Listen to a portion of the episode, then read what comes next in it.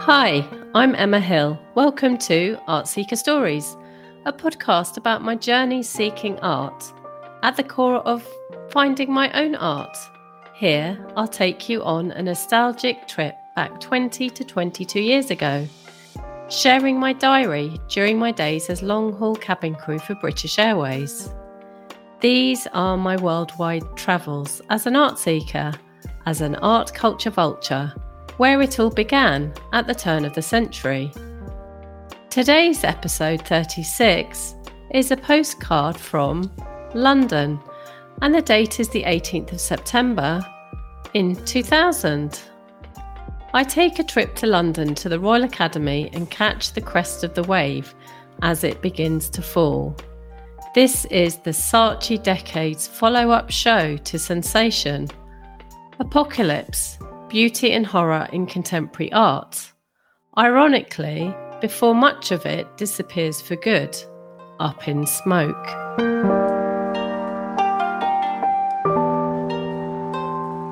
Stepping back a little more, I'm going to set the scene. It's not quite the end of the twentieth century, but in the autumn of nineteen ninety-seven, Sensation blasts the Royal Academy with a cross-section of current new British art. This is the Saatchi Decade, courtesy of Charles Saatchi himself, the advertising mogul who is their single greatest patron and supporter. It's been almost a decade since Freeze, the summer of eighty-eight's exhibition, organised by Damien Hirst and fifteen of his classmates from Goldsmith College. The beginning of the hype and the phenomenon that became the Y B As, Brit art riding the wave of cool Britannia.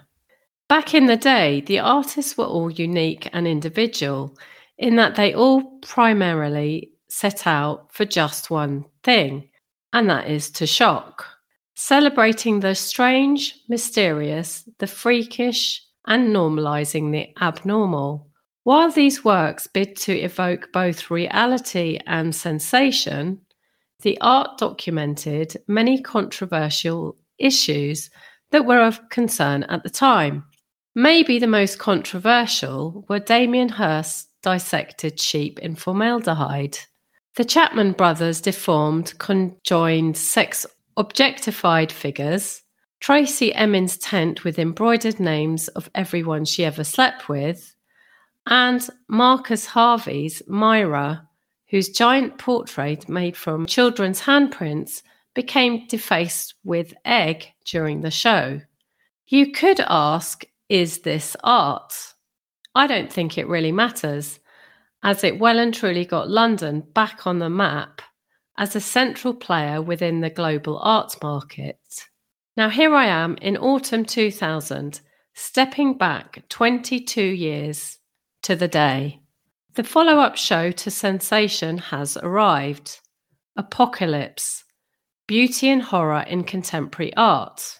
Walking into the show, I crouch down into a tiny space that feels like you are accessing through a tiny gap of a building site into a building. It's an installation by Gregor Schneider, a rebuilt room and an imaginary space for living within a house.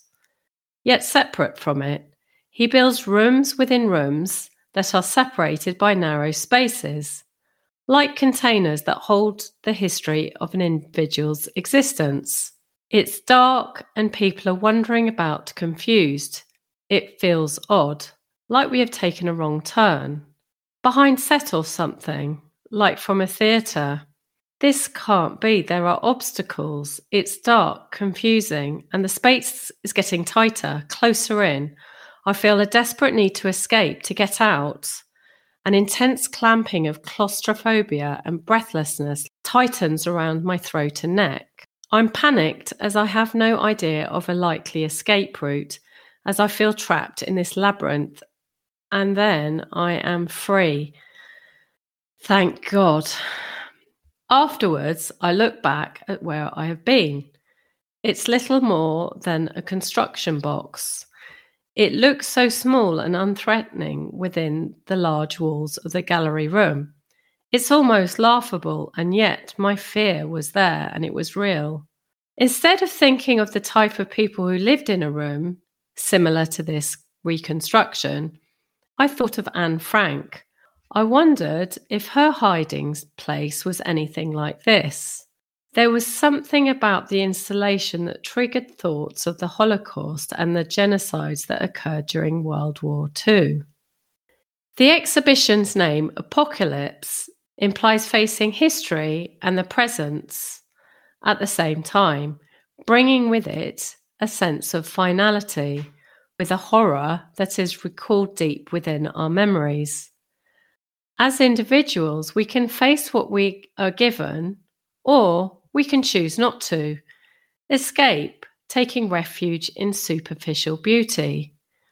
The work of the artists in this show, then, make statements and illustrate contrasting perspectives within parallel worlds, within the reality in life and death, and the theatre of fantasy and illusion. I, naturally, am drawn to beauty. Why wouldn't I be? And yet, annoyingly, it's the horror that remains engraved in your brain. In this instance, the most horrific, incredibly graphic and detailed are the sequence of nine victrines with miniature installations inside hell, made by Jake and Dinos Chapman. It reveals the atrocities of war, torture, life in the trenches and on the front line. All the blood and gore, illustrating the images of injury and pain, pure horror and vulgar and disgust. A snapshot of a truth that's swiftly hidden after victory. In total contrast are the works of Marco Mori, who has created a futuristic dream temple, five metres high and ten metres wide, made in glass, flat in part and spheric and domed in others. The iridescent surface creates a glowing, reflected spectrum of coloured light. The temple appears ethereal, magical and heavenly. Inside the central sphere, within the temple, is this virtual reality video projecting abstract images of astral bodies that float in and out of existence. We are taken on a journey into a dream, into a future where time is frozen. I imagine I have entered a time capsule and I'm under the illusion of temporarily entering a contemporary nirvana. Here, there is such a contrast of emotion from the horrors only a moment before. I'm initially attracted by the transparent beauty that becomes seductive and hypnotic. Off guard, this feels great, as you're well on your way to enlightenment. But then, anxiety creeps in, an uncertainty and apprehension, a fear for a future where science has gone a step too far. And you could question if you've been abducted by aliens. An artwork I found interesting was Tim Noble and Sue Webster's The Undesirables, a shadow play rising above a giant stack of rubbish, which in the echo of the light becomes the shadow of a couple watching the sun go down, inspired by a trip to the music festival at Glastonbury. The stack of rubbish, as an artwork, looks shocking, contained within the space of the gallery's four walls, and in doing so, raises our social consciousness and awareness of mass consumerism. It's the excess rubbish that contributes to our environmental catastrophes, creating pollution and global warming, and yet the image made from the filth is of a beautiful memory. Perhaps this could suggest hope and beauty within nature and love. However, the most shocking work for me was Maurizio Catalan's Ninth Hour, which is of a life-size waxwork of Pope John Paul the Second, who has been hit to the floor by a meteorite that has smashed through the glass window in the roof. The whole room is dedicated to this one artwork, which looks terrifyingly real. My heart jumped into my throat and I instantly felt sick. As in the first moment, I thought it was real. I didn't think it was real. It felt real.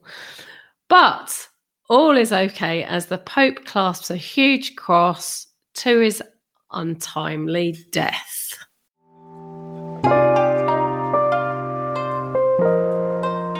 And now, nostalgically looking back at my diary, twenty-two years to the day, my thoughts in reflection.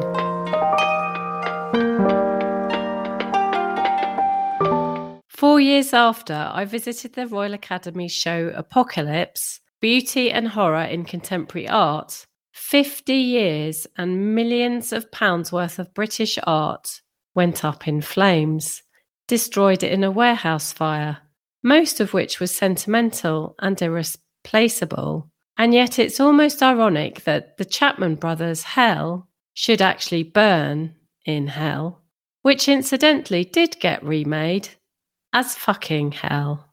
How about art in London now? I'm sure you can find anything and everything you want somewhere or another. Art is shifting, seeking accessibility for all, spreading its reach, celebrating the talents of those living with neurodiversity, physical support needs, and mental health issues.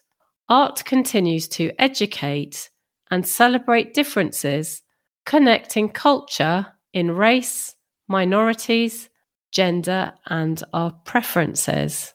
Last month, I visited the Royal Academy's summer exhibition, and the theme this year was climate in all its manifestations, whether it is a crisis or opportunity, or simply our everyday existence. It is an all-embracing subject. I was delighted to see Out of Darkness, a wonderful artwork created in my art class at Arthouse Unlimited, made by the wonderful Mandy Lyne. Arthouse Unlimited is a charity presenting the artistic talents of adults living with complex, neurodiverse and physical support needs. Although the first global agreement to reduce greenhouse gases, the Kyoto Protocol, was adopted in October nineteen ninety-seven, the subject of global warming and climate change in two thousand was not so much in the forefront of worldwide media as it is today, and yet Tom Noble and Sue Webster's iconic The Undesirables, made for Apocalypse, couldn't have been more suitable for today's audience at the summer exhibition. Today, though, London has had a week in mourning as our Queen, Elizabeth the Second, is lying in state at Westminster Hall. Tomorrow will be her final journey, where she will reunite and be laid to rest with her husband, Prince Philip, in Windsor. Our Queen wasn't struck down by a meteorite like Maurizio Catalan's Ninth Hour's Pope, but it seemed fitting that nature marked her death with a double rainbow, both at Balmoral, where she died, and Buckingham Palace. Mostly in death, our country is united, as are the royal family. Harry and Andrew are back beside their siblings. The family's grief has been shared privately and publicly together. Mourners are queuing for hours to pay their respects. The Queen's children took their place standing vigil, guarding her as the public streamed by. Her eight grandchildren will do the same as greater family look on. Calm and respectful, until a man is arrested for grabbing at the Queen's coffin, lifting the royal standard, before he is tackled to the ground. Almost a lifetime in waiting, we have our new king, Charles the Third. There is no doubt that tomorrow, with all the pomp and circumstance, ceremony and tradition, the United Kingdom will proudly mark this day in history, celebrating our Queen's life. For seventy years, she reigned as a constant in a forever changing world, true to her word to the end. As she said, I declare before you that my whole life, whether it be long or short, shall be devoted to your service and the service of our great imperial family to which we all belong. On a side note, as I listened to the T V coverage surrounding the Queen's death, I was trying to put together stretcher frames. Outside it was dark, pouring with rain, and everything seemed to be going wrong. I felt the need to paint, so I did.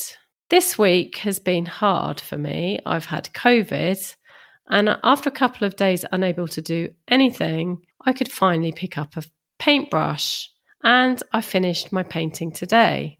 Although it is abstract, I am seeing an arm reaching to the clouds. But what I like most is an echo of a balloon heart shape that reminds me of a swan's wings. So I call this painting Swan Song. I was probably thinking of Swan Lake and made a mistake in writing song or thinking song, as I didn't think a swan squawk or hiss, for that matter, was much of a song. So I Googled it. Or maybe Swan Song just sounded better because it rhymed. The Swan Song, then, is a metaphorical phrase for a final gesture, effort, or performance given just before death.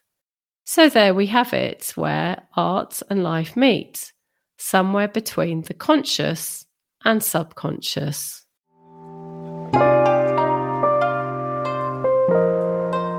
Thank you so much for listening to this episode of Art Seeker Stories. Please do follow, share and comment and join in the conversation. I'd love to hear your art seeking journeys too. Mini podcast postcard episodes, Art Seeking Stories Worldwide, are released twenty to twenty-two years to the day of visiting, and therefore irregular as and when. In between there are the occasional heart-to-heart artist interviews. Until next time, very best wishes.